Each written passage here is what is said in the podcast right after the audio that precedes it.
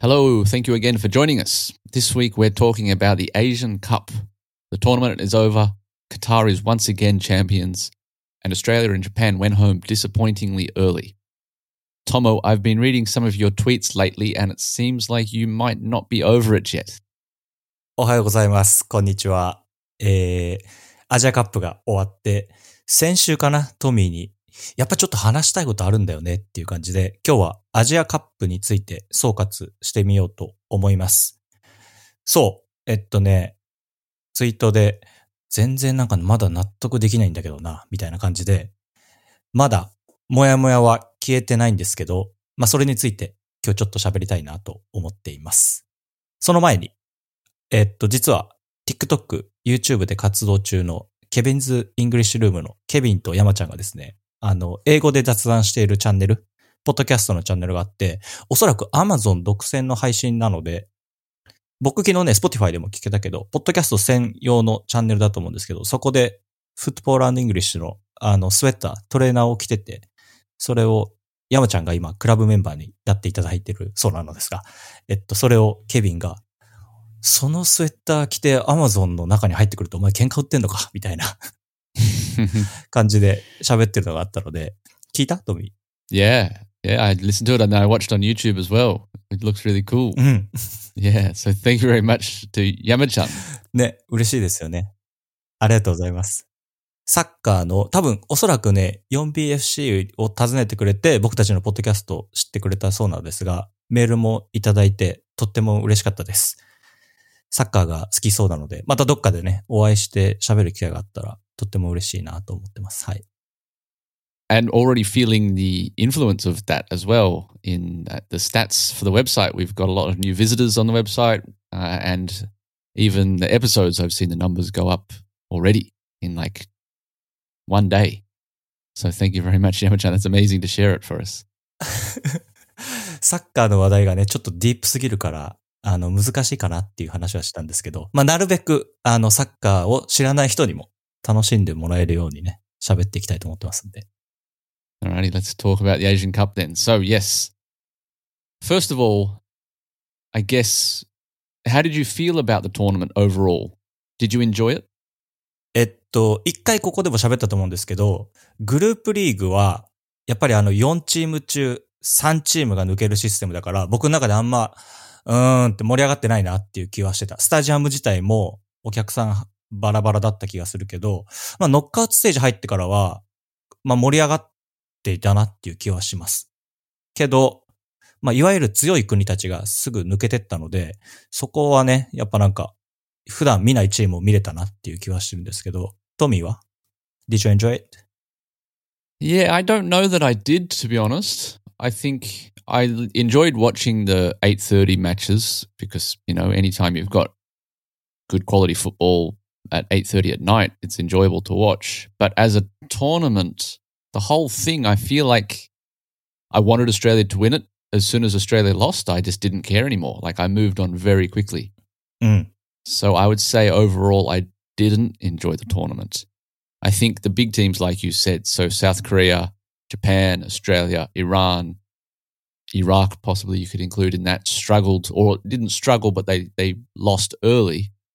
And usually that's a good thing when you lose some of those big teams. You have the underdog teams, like Jordan is a great example. That makes it more interesting, but I don't know. There's just something missing from this tournament, I felt. わかる気持ちは。なんだろうな。やっぱりさ、その、カタールワールドカップの時もそうだったと思うんだけど、こう、環境がかなり違うんだろうなっていう気はしてる。その、ヨーロッパでプレーしてる選手が、まあ近いけど、 なんかコンディションもあんま良くないなっていう気はしたし、日本から行った選手たちもおそらく J リーグがオフシーズンだったから、まあその、なんていうの、調整も難しかったのかなっていう気はしてるんで、まあコンディションは結構ばらつきはあった。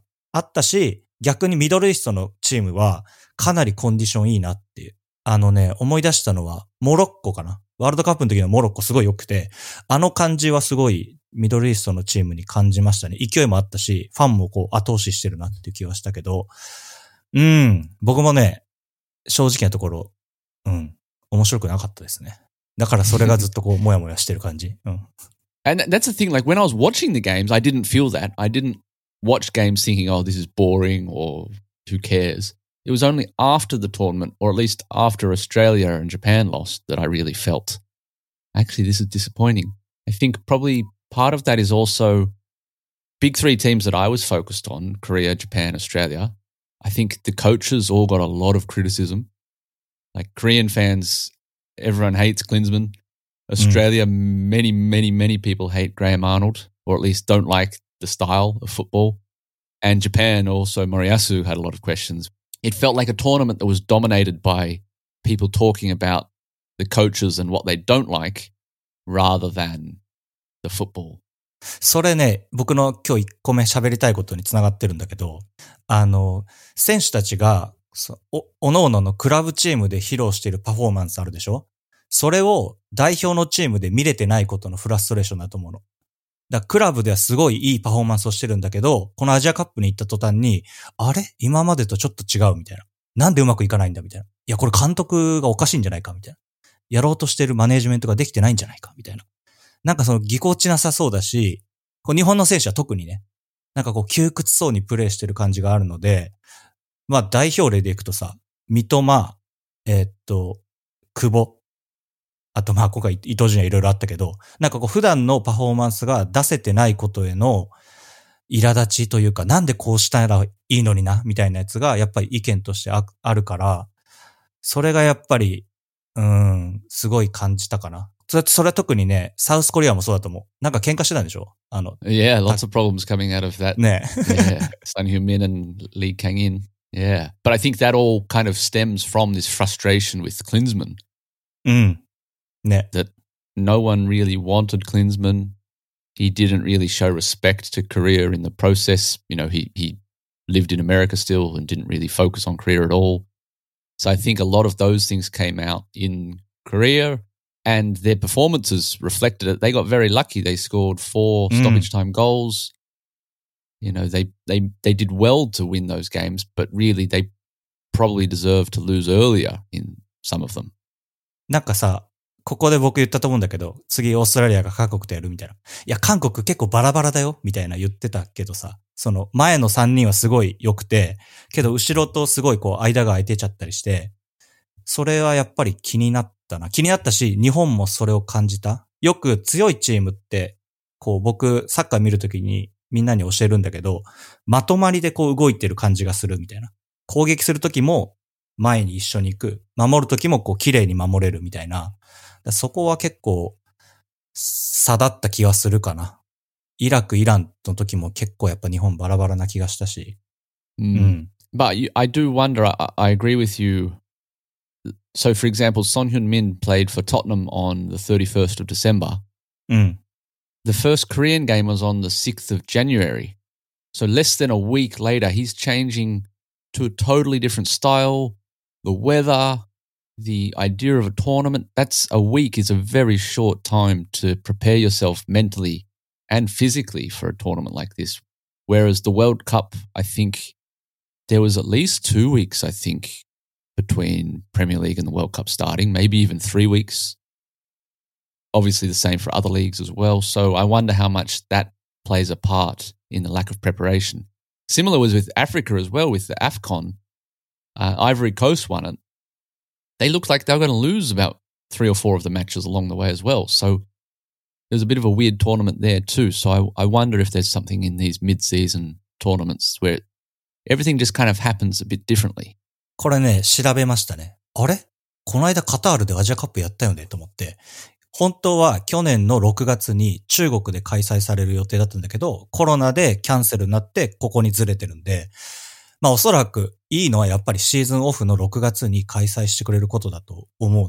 で、その理由は、アジアの選手がやっぱヨーロッパでたくさんプレーするようになってるから、そのクオリティを保ちたいのであれば、やっぱりシーズンオフにやった方がいいし、選手もやっぱりさ、自分のチームから抜けちゃうから、やっぱりそこまで気持ちが乗らないのかなと思うし、わかりやすいところでいくと多分鎌田大地、ラツィオの今苦しんでて、今抜けたらよりさらに出れなくなるっていうのは彼自身も思っただろうから、そこはね、今回の大会見ててすごい感じた。今まではアジアの選手そこまでヨーロッパでプレーしてないから、まあこのシーズンやっても一人か二人ぐらいだからあんま気にしなくていいのかなって気はしたけど、日本はマイクマ以外全員ヨーロッパの選手だったから、やっぱりそこは大きな影響あるだろうなっていう気はしましたね。うん、yeah, it's, it's a big problem, or at least a question that a lot of particularly Premier League fans ask this year. Because mm. a lot of clubs were missing players. Why are we playing this tournament in mid season? Shouldn't it be the same time as the Euros? But then, well, the J League and other Asian leagues and African leagues, this is their off season.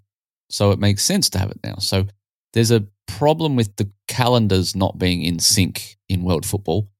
There's not much you can do about it. It's just, you know, some football seasons are played in summer, some are played in winter. Winter and summer is different depending on where you are in the world. So there's not really a great answer there, but I feel like it's always going to affect these tournaments in some way. そうな。トミーに一つ質問したかったのは、サウスコリアとオーストラリアがやってる時に、ソン・フンミンはどう見てんの ?How did you see him? He was very quiet. ね。Yeah. Yeah. Yeah. He didn't really, I mean, in the end, he won the penalty and scored the free kick. So his world class quality won the game. But before that, he didn't really do much. I thought Australia handled it quite well. They were they were too defensive, but overall, you know, Korea, like I say, they scored from a penalty in the 97th minute or whatever it was. So Australia were very close to making the semi-finals, and then just a, a quality free kick. So yeah, he did his job, I guess you could say. But there was definitely, you could see there were problems in the Korean team, for sure. うん。ね。それは感じたな。なんか、さっきの話に戻るんだけどさ、あの、代表になると頑張る選手みたいなのいるじゃん。要するにクラブチームではあんまりだけど、この国際大会になると急に活躍する選手、ユーロとかワールドカップで。ポルトガルとか結構多いかなと思うんだけど、なんかこう、あれ？みたいな。なんかいつもより頑張ってない？みたいな。そういう選手はやっぱり必要だなっていう気はしましたね。このアジアカップとかワールドカップ、いつもよりこう頑張っちゃうみたいな。そのなんか、なんて言うんだろうな、バイブスみたいなのは日本代表には感じることはできなかったですね。うん、I, I feel like that's a common thing with Japan though in, I don't know what it is with the Japanese maybe mindset, the culture of the team. We, I spoke about this in the World Cup last year in that beat Spain and Germany but lose to Costa Rica, it's just so backwards. it's so silly, right? Oh. I don't quite understand the Japanese team. It feels like maybe maybe there's something in the Kohai Senpai kind of thing where ah, you kind of the young players can't speak up and then you need someone young and fresh and someone to change things, but maybe the culture is difficult to do that. And I think Korea had the same problem, right? Like mm. Mm. That that problem came from the young players speaking up to the older players, apparently, if you believe the reports. So maybe there's something in that culture. I don't know. It's it's obviously impossible for me to say. でも、中田秀俊の時にはそれあった気はするし、一人だけやっぱりいい選手で、なかなかこう、上の選手と下の選手とコミュニケーション取れなかったみたいなのは、 2006年の時かなオーストラリアに負けた時。あの時は、こう、チームの中でのコミュニケーションがうまくいってなかったみたいな話をよく聞くから、まあそのチーム作りみたいなところはすごい大事な気はしますね。うん。Mm, yeah.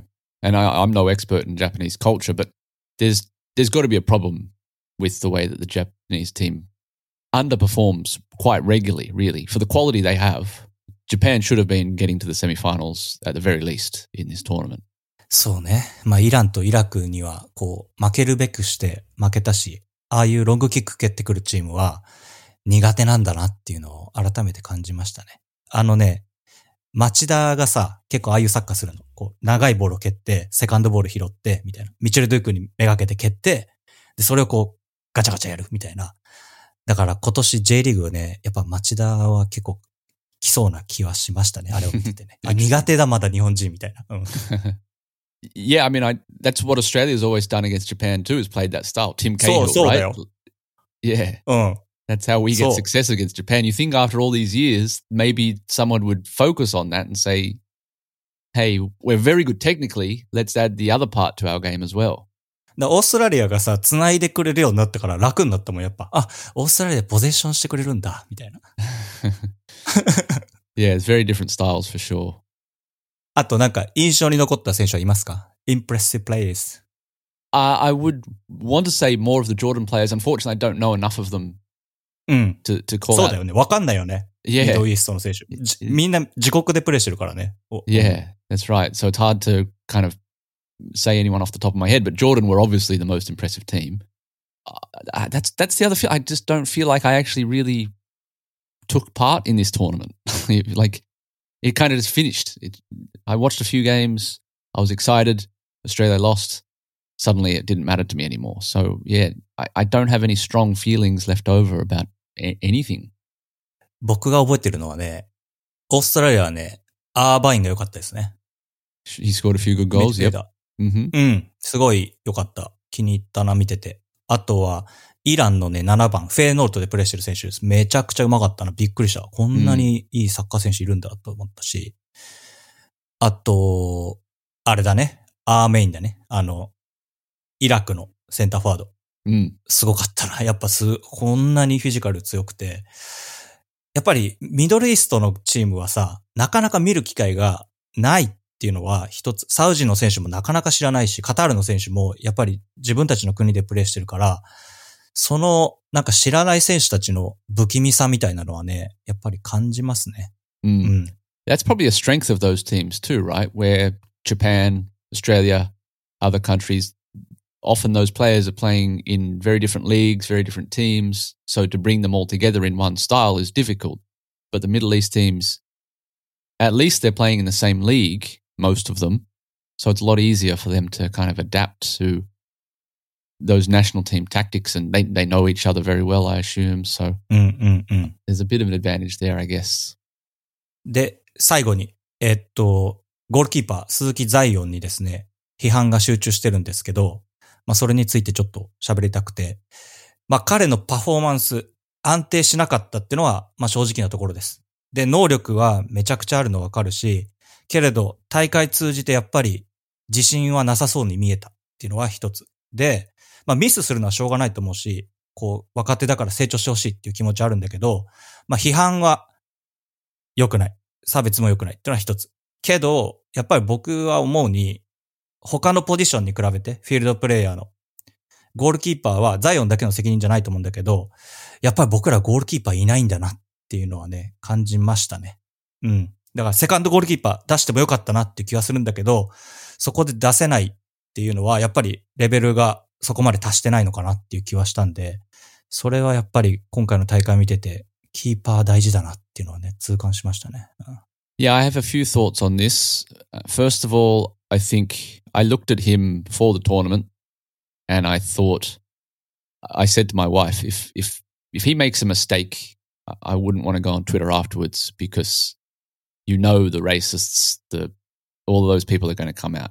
It must be very difficult for a young half black kid, a goalkeeper, you stand out so much in your position and your skin color in a country that doesn't have much diversity. Mm-mm.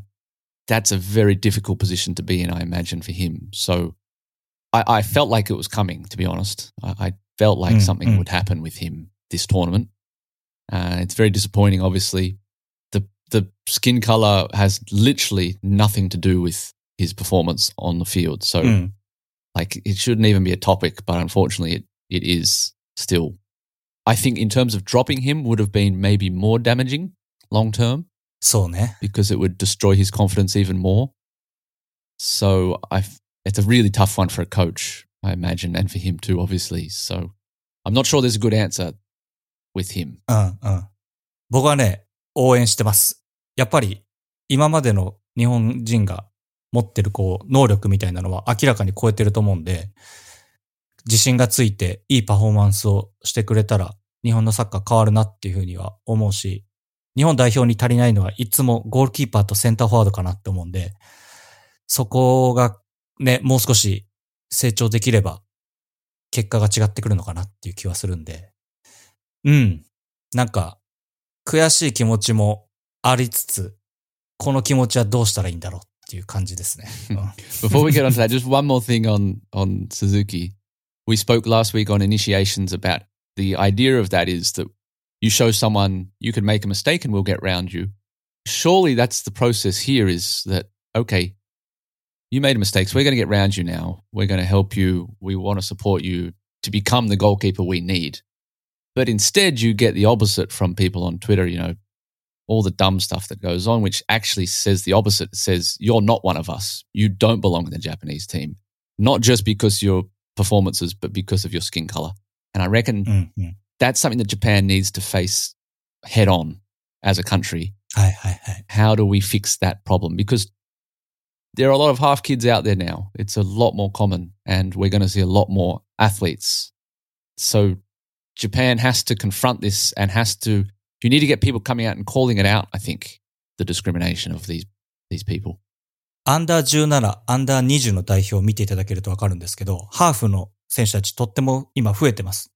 で、それはやっぱり能力的な、こう身体的な能力が高いから選ばれてると思うし、だその、ザイオンがそのね、先頭走ってくれるっていうのはね、僕は応援したいと思うし、まあしかもね、ゴールキーパーっていう責任が重大なポジションなんで、まあ彼がこの結果でね、その次の世代引っ張ってくれると思うんで、今、シントトロイデンですけど、その次またステップアップして行ってほしいなっていう気持ちはね、かなり強いんで、応援したいですね。うん。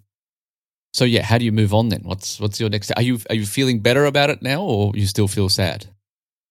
いやー、どうだろうな。なんか、いろいろ思ったよ。アジアカップは、なんかこう、本気じゃなくていいみたいな雰囲気がちょっとあったから、しかも日本もさ、そのダゾーンだけでテレビで、テレビであんまやってなかったし、やった試合は負けてたから、なんか盛り上がってなかったんだよ。で、アジアカップってもっと盛り上がるものだと思うし、なんだろうな。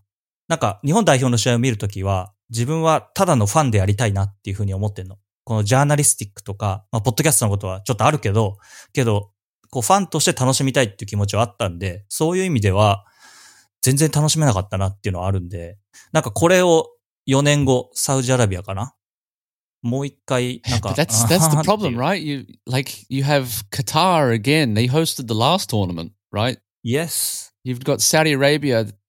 There's nothing exciting about those tournaments because you know why they're going there, right? There's not a fair process in awarding these tournaments. You know, そ play う。 it なん in か、 Korea, play it in Japan. Australia in 2015 was an amazing tournament, but you know, they're just chasing money. So it's really hard to be excited for those tournaments.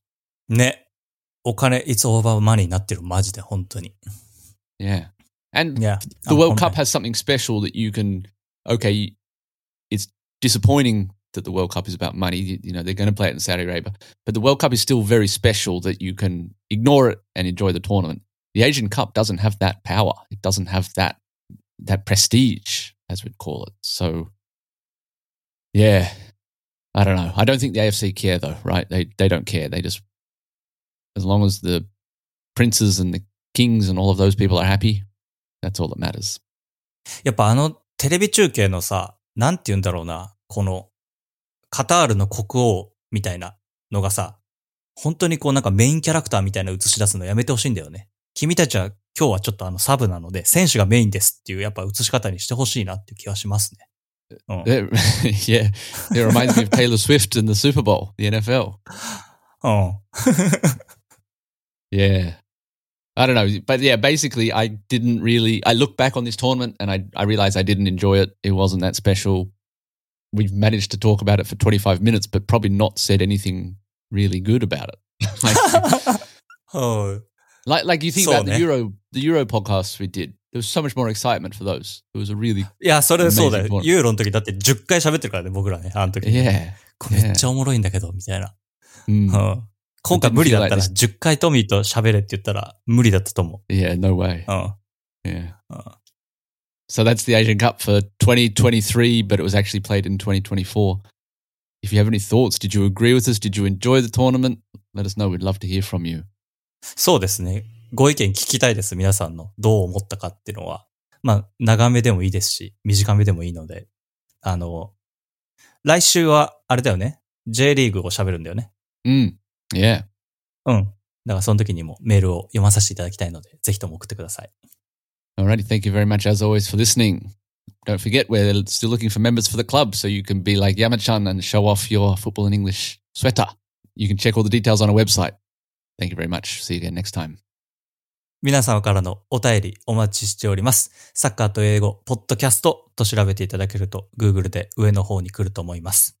ホームページの、えー中段のところにですね、クラブメンバーになるというところがありまして、え3つ選択できます。寄付金を決める、えー5500円のコース、1万1000円のコース。5500円の方はノートブックかカセットテープを選べます。1万1000円の方はトレーナーですね。3色あります。えー山ちゃんはグレーの方を着ていただいておりました。えーぜひとも検索して検討ください。それではまた来週です。 Bye for now